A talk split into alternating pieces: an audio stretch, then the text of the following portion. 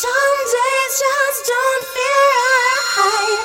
I think I feel, I think I feel much better at night. Seems I can't deny. Some days just pass me by. I think I feel much better. I think I feel much better. I think I feel much better. I think I feel much better. I think I feel much better. I think I feel much better. I think I feel much better. I think I feel much better. I think I feel much better. I think I feel much better.